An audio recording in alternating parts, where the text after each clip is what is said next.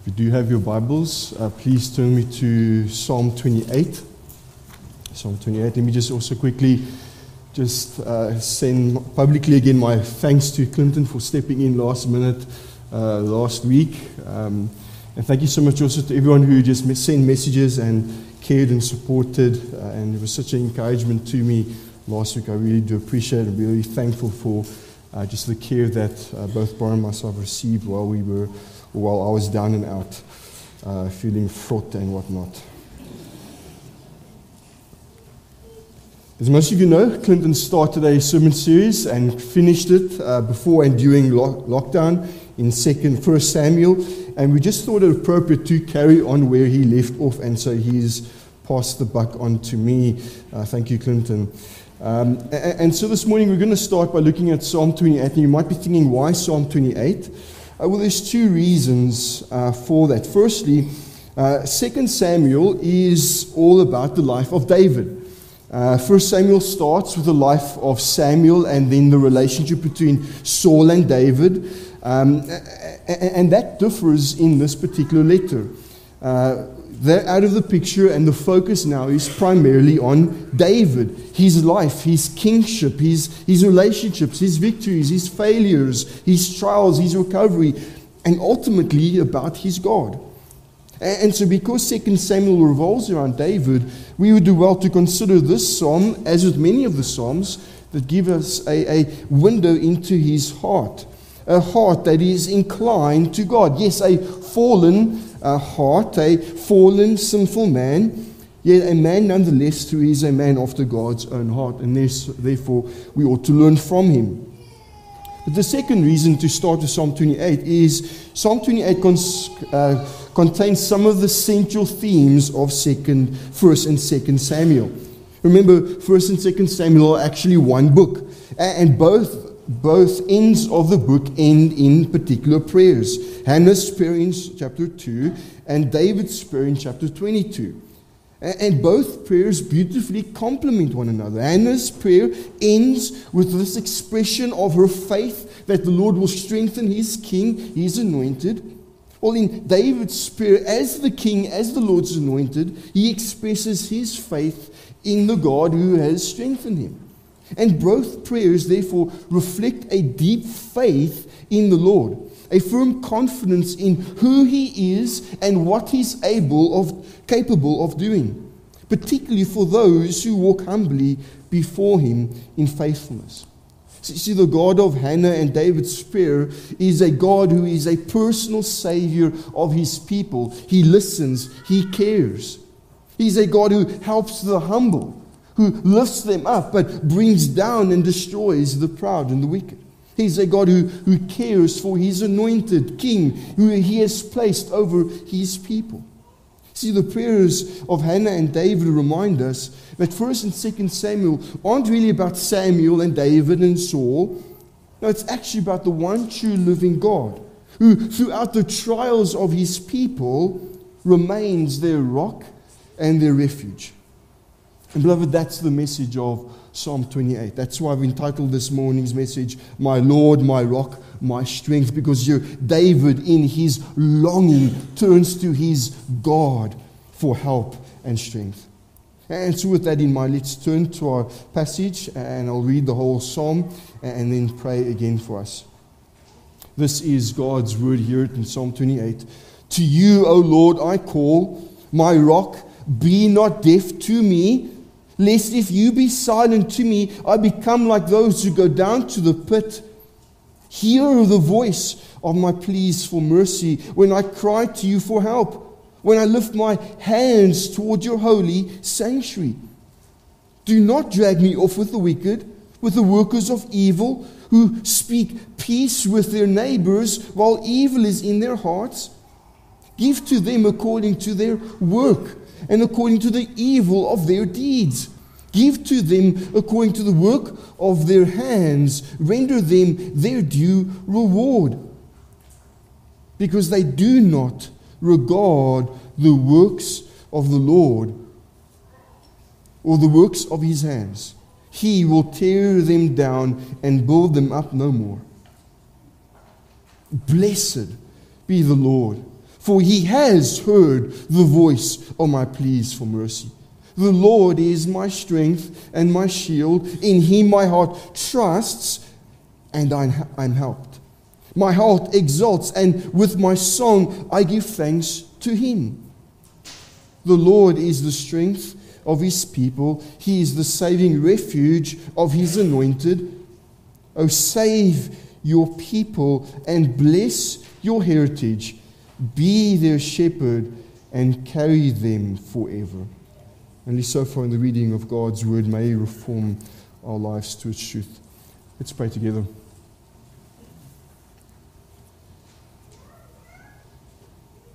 Heavenly Father, in the Psalms you say that the unfolding of your word gives light. It imparts understanding to the simple.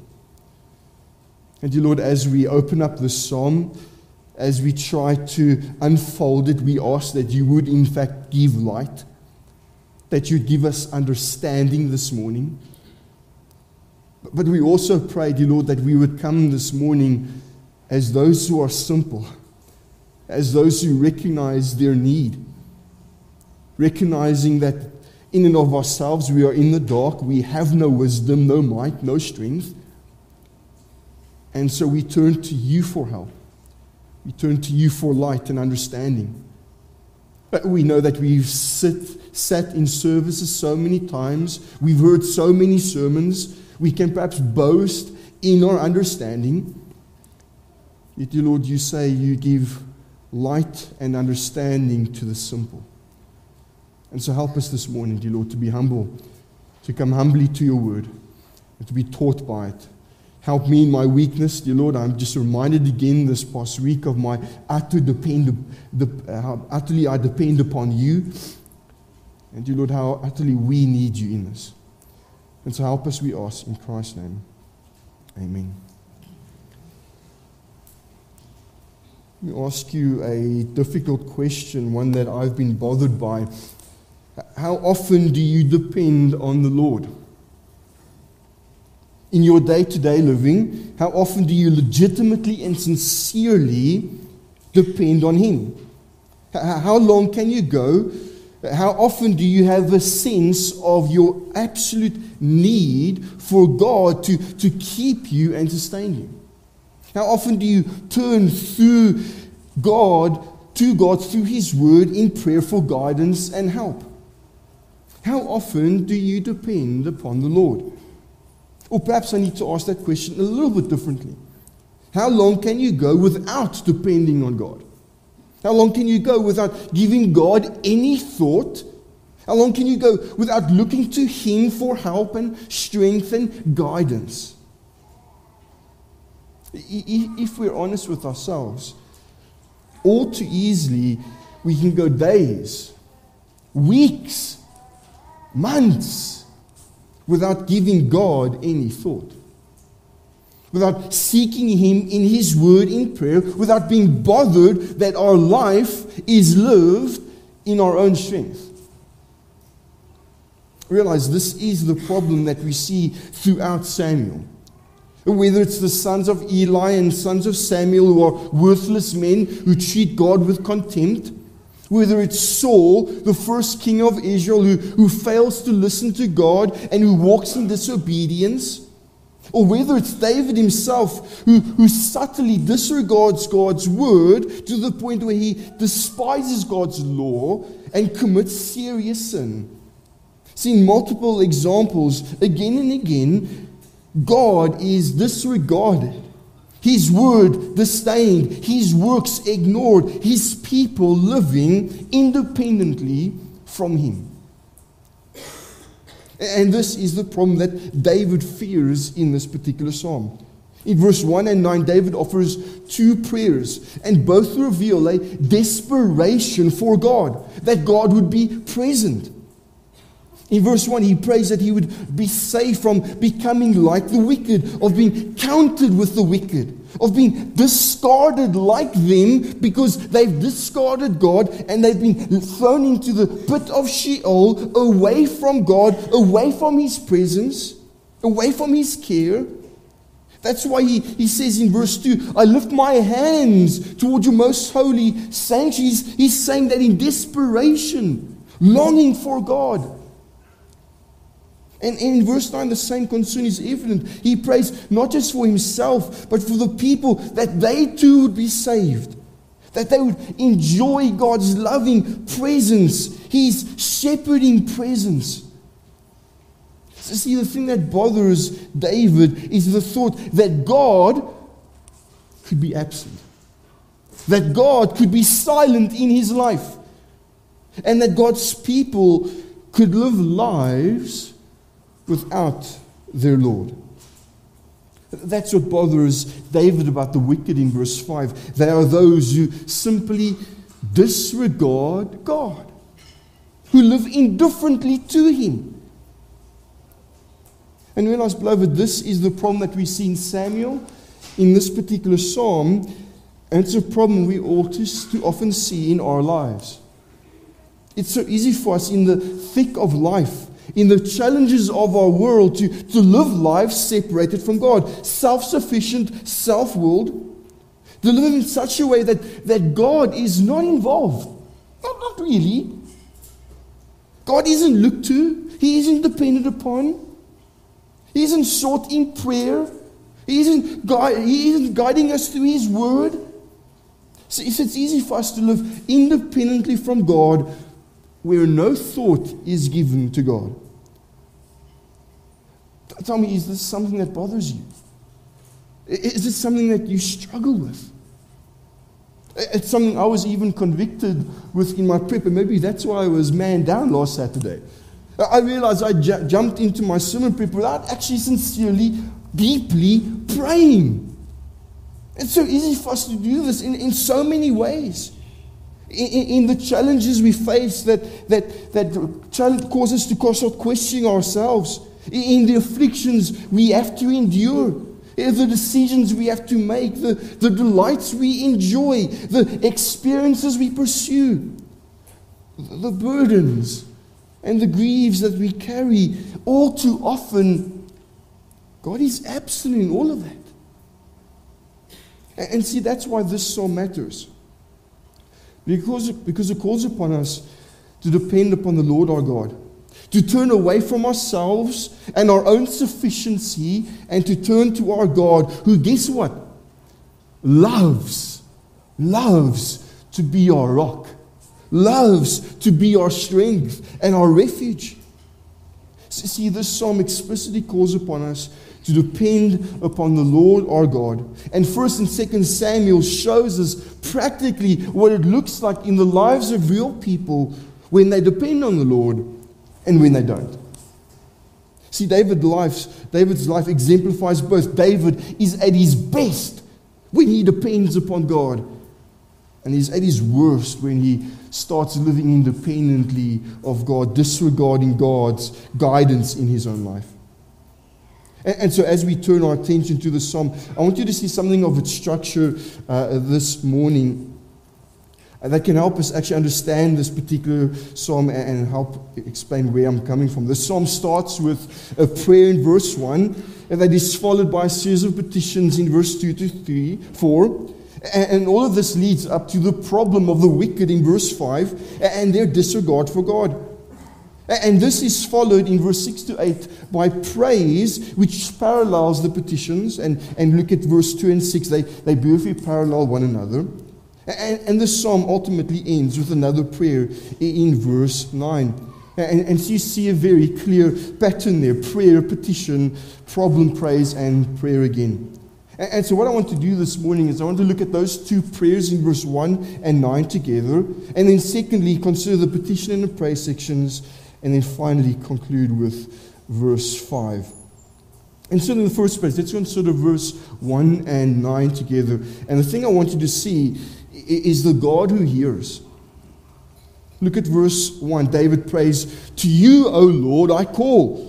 Be my rock, be not deaf to me, lest if you be silent to me, I become like those who go down to the pit." And then verse 9, he prays again, "Oh, save your people. Bless your heritage. Be their shepherd and carry them forever." So you see, both prayers reveal a desperation for God. David doesn't want to become like the wicked, discarded by God because they've disregarded God. See, what David fears is being left alone by God, where God has forsaken him and forgotten him, the God who has been his rock. And so he prays with great earnest zeal and boldness, Lord, be not silent. Be not deaf. Hear me. Save your people. Bless, carry them. The question to ask, though, is what gives David the boldness to pray like this?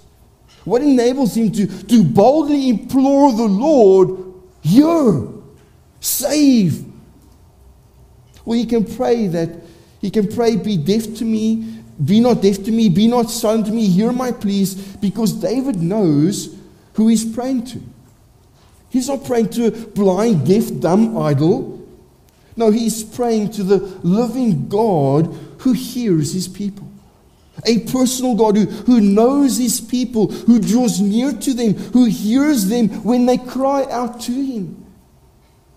See, David has the firm conviction that his God is the God who hears.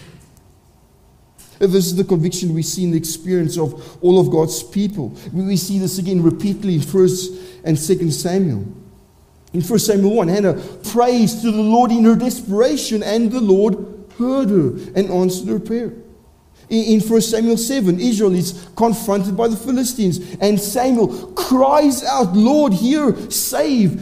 And the Lord hears and gives them victory. We see this even in the life of David. Remember in chapter 30 of 1 Samuel, David's family is abducted, and in great distress he calls upon the Lord. He's looking for wisdom, he's looking for strength, and the Lord hears and guides and helps. And we will even see this in 2 Samuel chapter 2 when David is uncertain of himself.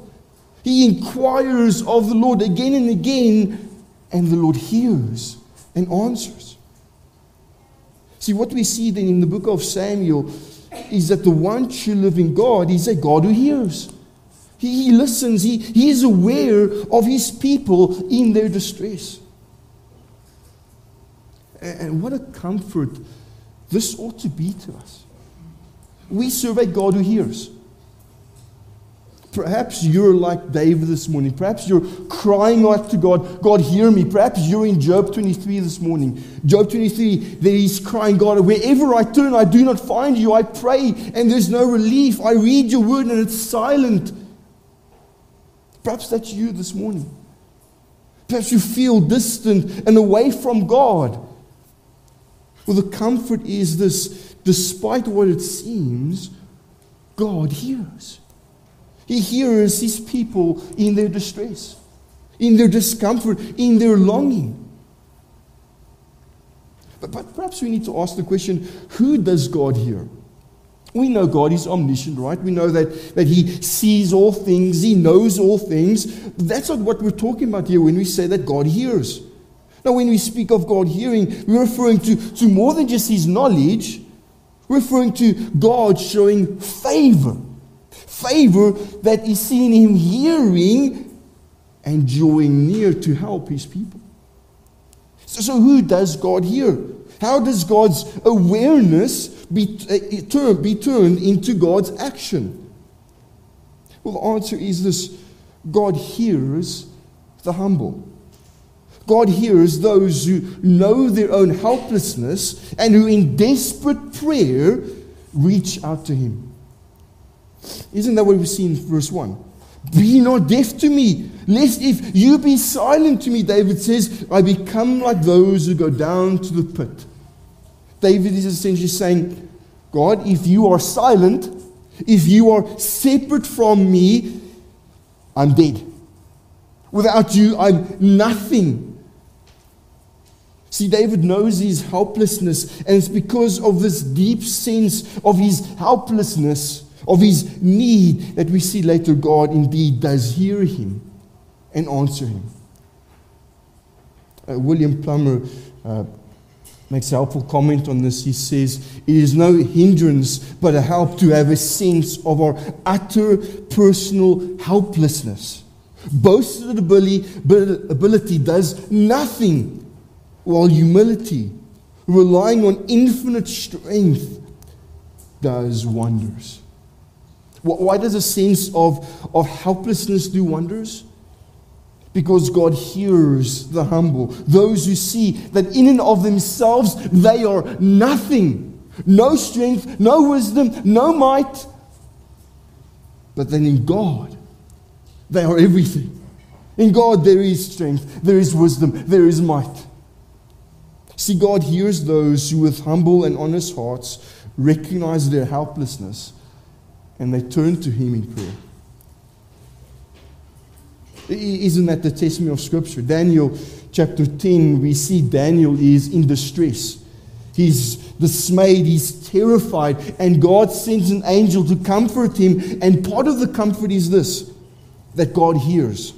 Look at verse 12 of Daniel 10. Fear not, Daniel, for from the day that you set your heart to understand and humbled yourself before your God, your words have been heard. That's why Psalm 102:17 says that He regards the prayer of the destitute and does not despise their prayer. See, God hears the humble. He takes note of His people in their helplessness. Again, we see this in the beginning and end of Samuel. In Hannah's prayer, verse 8, He raises up the poor from the dust, He lifts the needy from the ash heap to make them sit with princes and inherit the seat of honor.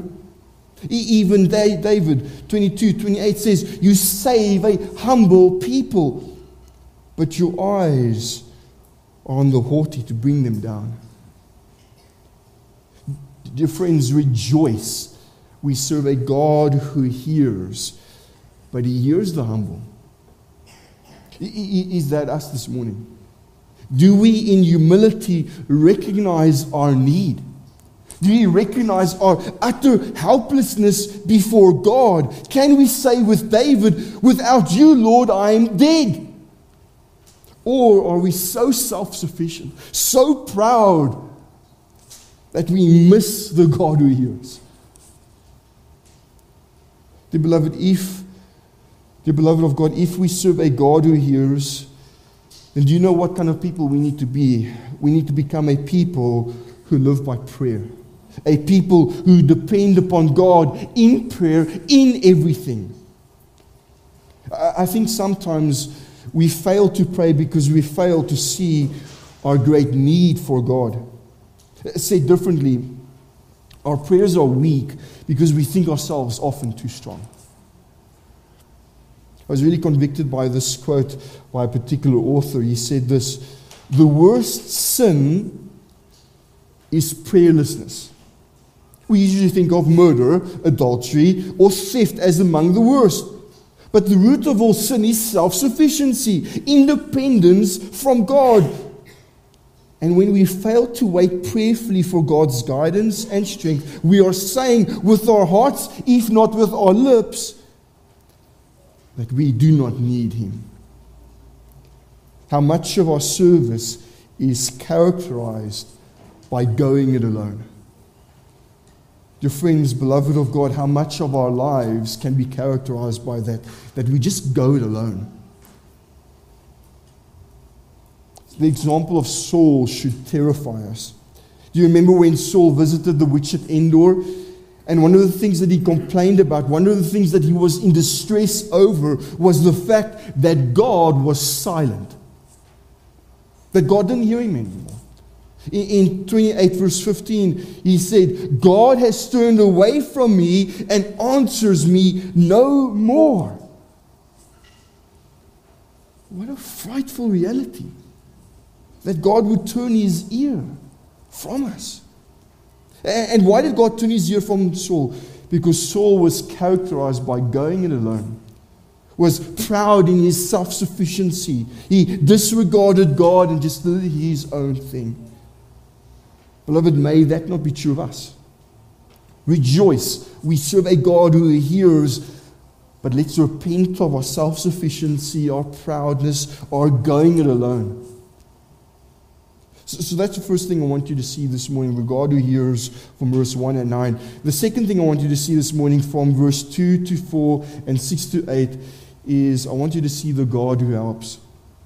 In verse 2, David prays that the Lord would not only hear but help. He says, "Hear the voice of my pleas for mercy when I cry to you for help, when I lift my hands toward your most holy sanctuary. Do not drag me off with the wicked, with the workers of evil, who speak peace with their neighbors while evil is in their hearts. Give to them according to their work, and according to the evil of their deeds. Give to them according to the work of their hands. Render them their due reward." So the help that David wants is he wants the wicked to be condemned. He wants to be redeemed from them, to be separated from them. And he wants them to get their just deserts. And then in verse 6, we see in some way God has answered David's prayer. He has dealt with the wicked. He has safeguarded David. He indeed has heard David's prayer. In verse 6 it says, "Blessed be the Lord, for he has heard the voice of my pleas for mercy. The Lord is my strength and my shield. In him my heart trusts. I am helped, and I am helped. My heart exalts, and with my song I give thanks to him. The Lord is the strength of his people. He is the saving refuge of the anointed." So in light of God hearing and answering David's petitions, David offers this praise to the Lord who has indeed been his protection, his help, his Savior. And the point to get in this, in these petitions turning to praise, is the fact that the God of David is a God who helps. He's not a God who sees and hears our troubles, but who is unable to intervene. No, he is completely sufficient. He is powerfully able to do what we cannot do in and of ourselves. Again, we see this throughout 1 and 2 Samuel. We see in 1 Samuel 7, God saves Israel from the Philistines, and Samuel, in response, consecrates a stone. He calls it Ebenezer, saying in 7:12, "Till now the Lord has helped us." In chapter 11, after Saul conquers the Ammonites, he credits God for the victory. He says, "For today the Lord has worked salvation." Even in chapter 14, we see how the Lord was with Jonathan and how he helped him to overcome and defeat the Philistines. He even said, "The Lord saved Israel today." And we'll see in 2 Samuel how the Lord helps David repeatedly. In chapter 8, we see a summary of David's wars, and repeatedly we are told that the Lord gave victory to David wherever he went. See, the God we encounter in Samuel is no weak being. He is not this God who is somewhere remote, uninterested and uninvolved. No, he is a God who is powerfully able to help. In fact, Psalm 46:1 says, right, he is a very present help in trouble. That's why Moses could encourage Israel in Deuteronomy 33 and 26. He says, there is none like God, O Jeshurun, who rides through the heavens to your help, through the skies in his majesty. Even Psalm 33:20, our soul waits for the Lord. He is our help and our shield.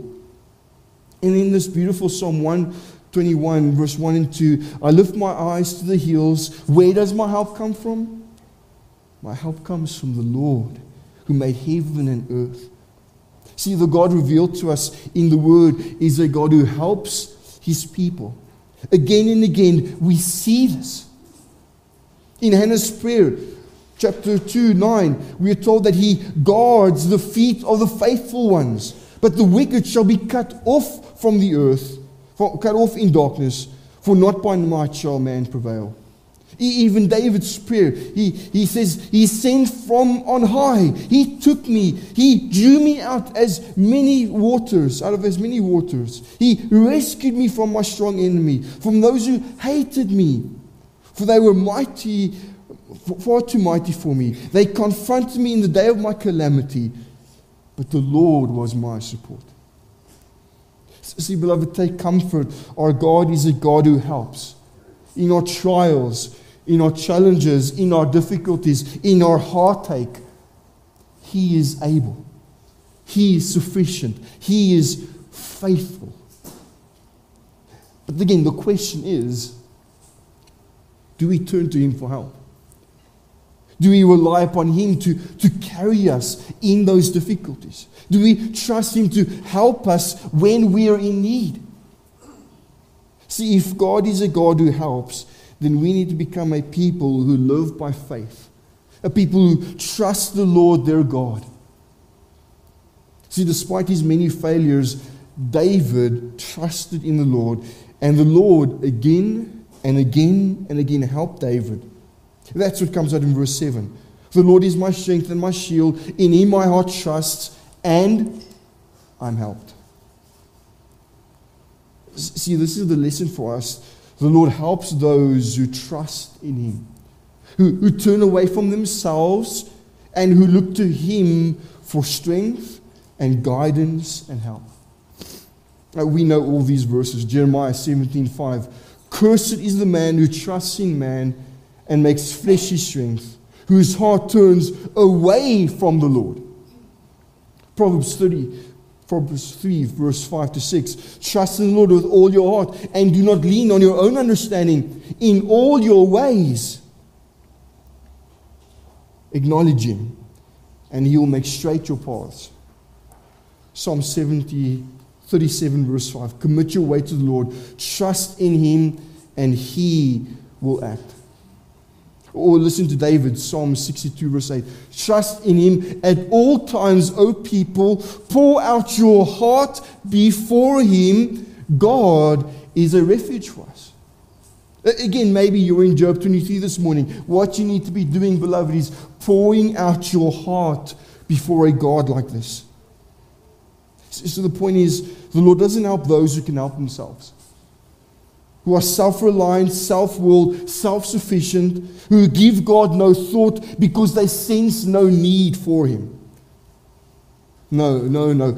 Those who recognize their need, who turn to Him for help, they are those who can say with David, my Lord, my rock, my strength. Why? Because I've trusted in You. In my need, You have been there. In my need, You have sustained me. Dear friends, dear beloved of God, why wouldn't you want to trust and depend on God like this? Why wouldn't you want to live trusting in this rock? I love Psalm 62. And in Psalm 61, verse 2, David again uses this metaphor as God, as this rock. And he says this, lead me to the rock that is higher than I. I don't know about you, but I just love that. Imagine you've been lost at sea. You've been shipwrecked. You're on the rocks. You're fighting for your life. You're being bombarded by wave after wave. And there you look. A rock is before you. A rock higher than you. A rock that promises security and safety. Beloved, that's who God is. As the waves of despair and this world knock at you, as you're on the edge of being shipwrecked in your life, there is a rock that is higher than you. One who can carry you. One who can give you safety and rest. See, He hears our cries. He sees our needs. He knows our weaknesses. And He is able to help you. He's able to strengthen, to protect, to guard. Why wouldn't we just simply trust Him? Why not live lives of complete dependence on Him? Realize God delights in it when we trust Him as the one who hears and helps His people. I read a sermon recently by Andrew Fuller, Baptist from yonks ago. And in his sermon, he makes this comment, he makes this observation. He says, confidence is universally a medium of honor. What he meant with that is this: when you place your confidence in another, you inevitably honor that person in your sight, in the sight of others. Why? Because you give them an opportunity to display their sufficiency, to display their trustworthiness, their ability. Isn't that most applicable to God? When we depend on Him, we honor Him. Why? Because we give Him the opportunity to display His sufficiency in our insufficiency. We give Him the opportunity to display His strength in our weakness, His wisdom in our uncertainty, His faithfulness in our lack of faithfulness. The only question is, do we actually give Him the opportunity? Do we rely to Him? Do we look to Him to be that strength? Or do we again just go it alone? Remember who we're dealing with. We're dealing with the one true and living God who hears and helps His people. And if He is a God who hears, beloved, let us be a people of prayer. And if He is a God who helps, we need to become a people of faith. This leads me to the third and final thing I want you to see this morning, particularly at verse 5. Not just the God who hears and helps, but the people who don't care. In verse 5, we see that the wicked are those who have no care for God. They do not regard the works of the Lord or the works of His hands. That is to say, they are a people who face the reality of God all around them, in creation, in providence, in redemption. Yet they remain indifferent. They ignore who He is and all He has done. They give Him no thought. They simply do not care. Instead, they are carried away by their own works, their own lives, their own pursuits. They live life without God with complete disregard for Him. Perhaps that's some of us sitting here this morning. You attend church. You've heard about the things of God. His redemption, His providential care. You care for being religious. You care for displaying and putting up appearances. Yet you care little for a relationship with the Lord. A relationship of daily dependence. See, the Bible describes this disregard for God, this disregard for depending upon God as forgetfulness, which doesn't refer to a lack of memory. No, it instead refers to a lack of giving thought to God. For example, Deuteronomy 32:18, God indicts His people this way. He says, "You were unmindful of the rock that bore you, and you forgot the God who gave you birth." It parallels our Psalm beautifully, doesn't it? God is the rock and refuge of those who turn to Him, yet all too often people turn away from Him and find their refuge in this world, the delights of this world, the pleasures and the lights of this world. And unfortunately, this indictment is one that God often has against His people. We see this also in Samuel. 1 Samuel 7, Samuel has told the nation to return to the Lord. Why? Because they turned their hearts away from God and pursued their dead idols. In chapter 8, when Israel asks for a king, we're told that they haven't rejected Samuel, but they've rejected the God as their king. We see this even in 2 Samuel 24, when despite David's being a good king, again and again, in a moment of self-sufficiency, he sins and it costs the life of his people. See, the problem again and again is a disregard for God, to live life without God, independent of Him, with no thought given to Him. That's the problem facing every single one of us.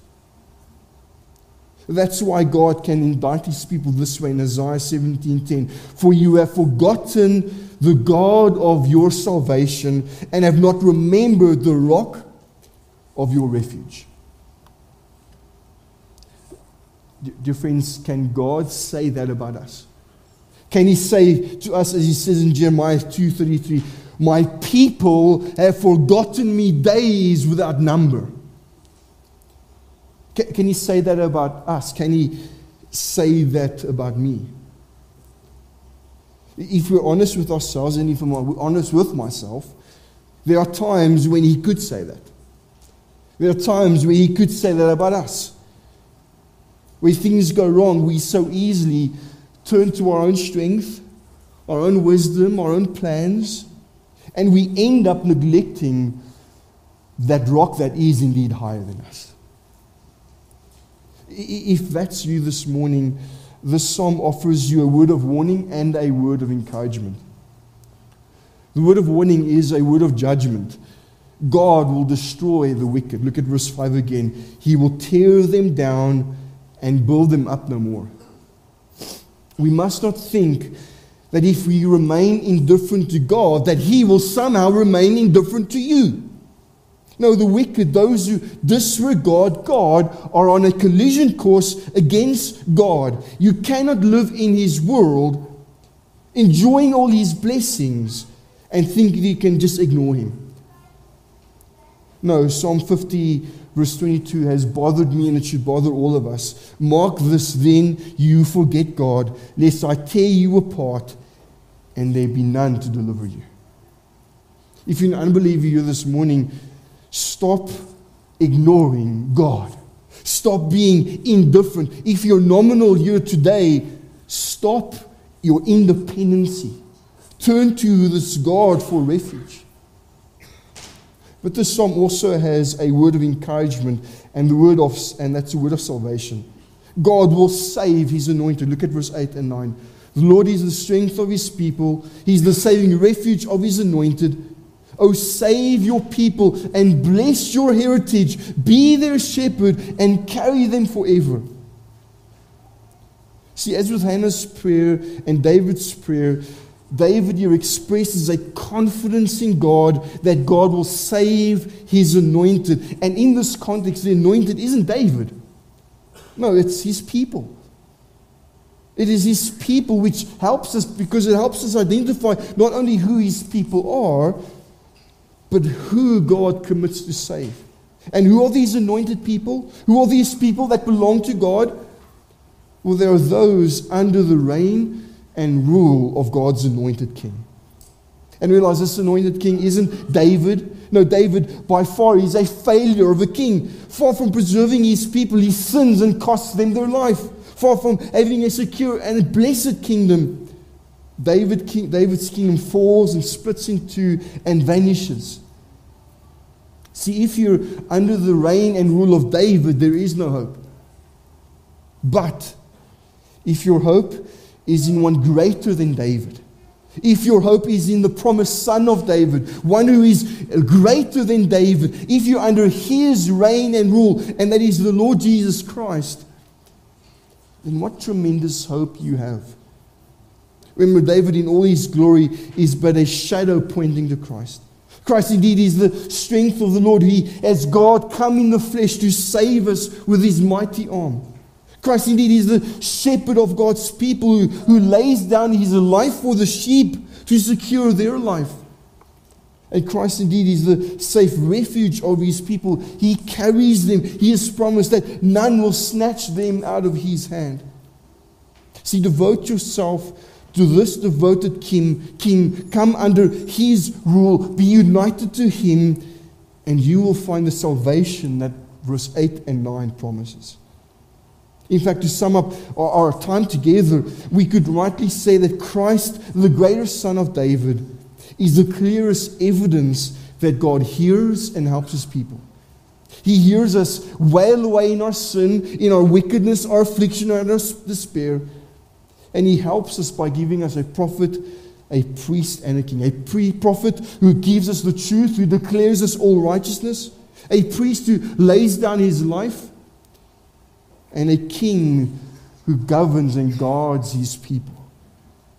And beloved, to disregard this king is to destroy self. To come and become self-sufficient is to despise your shepherd.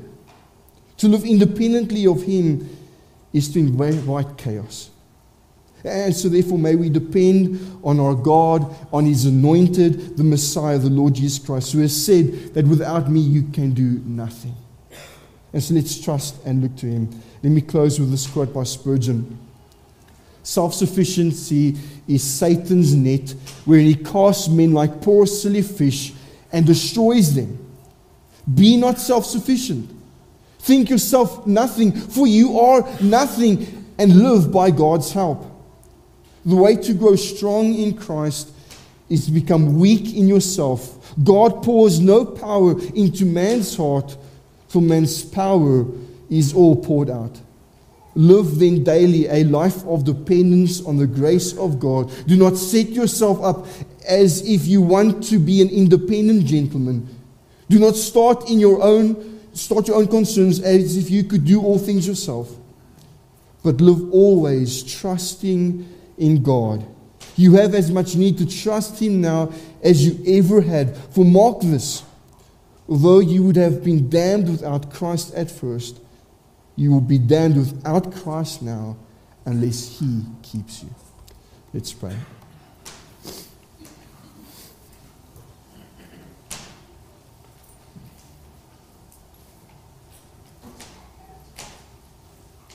Heavenly Father, we do want to thank You that You remind us again in Your word that in and of ourselves we are nothing.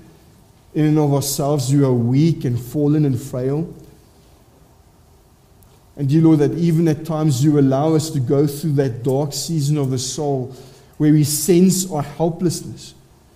All other trust, all other crutch has been removed, and we are reminded that You carry us, that You hold us, that You keep us.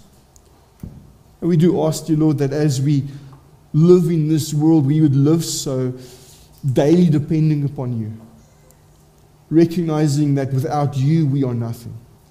And so help us, we pray. Save us from our self-sufficiency, from our pride, from our own self-willed ideas of ourselves, and to help us to look to You rather, to trust in Your Son, to rely upon Him as our rock and our refuge. In His name we pray. Amen.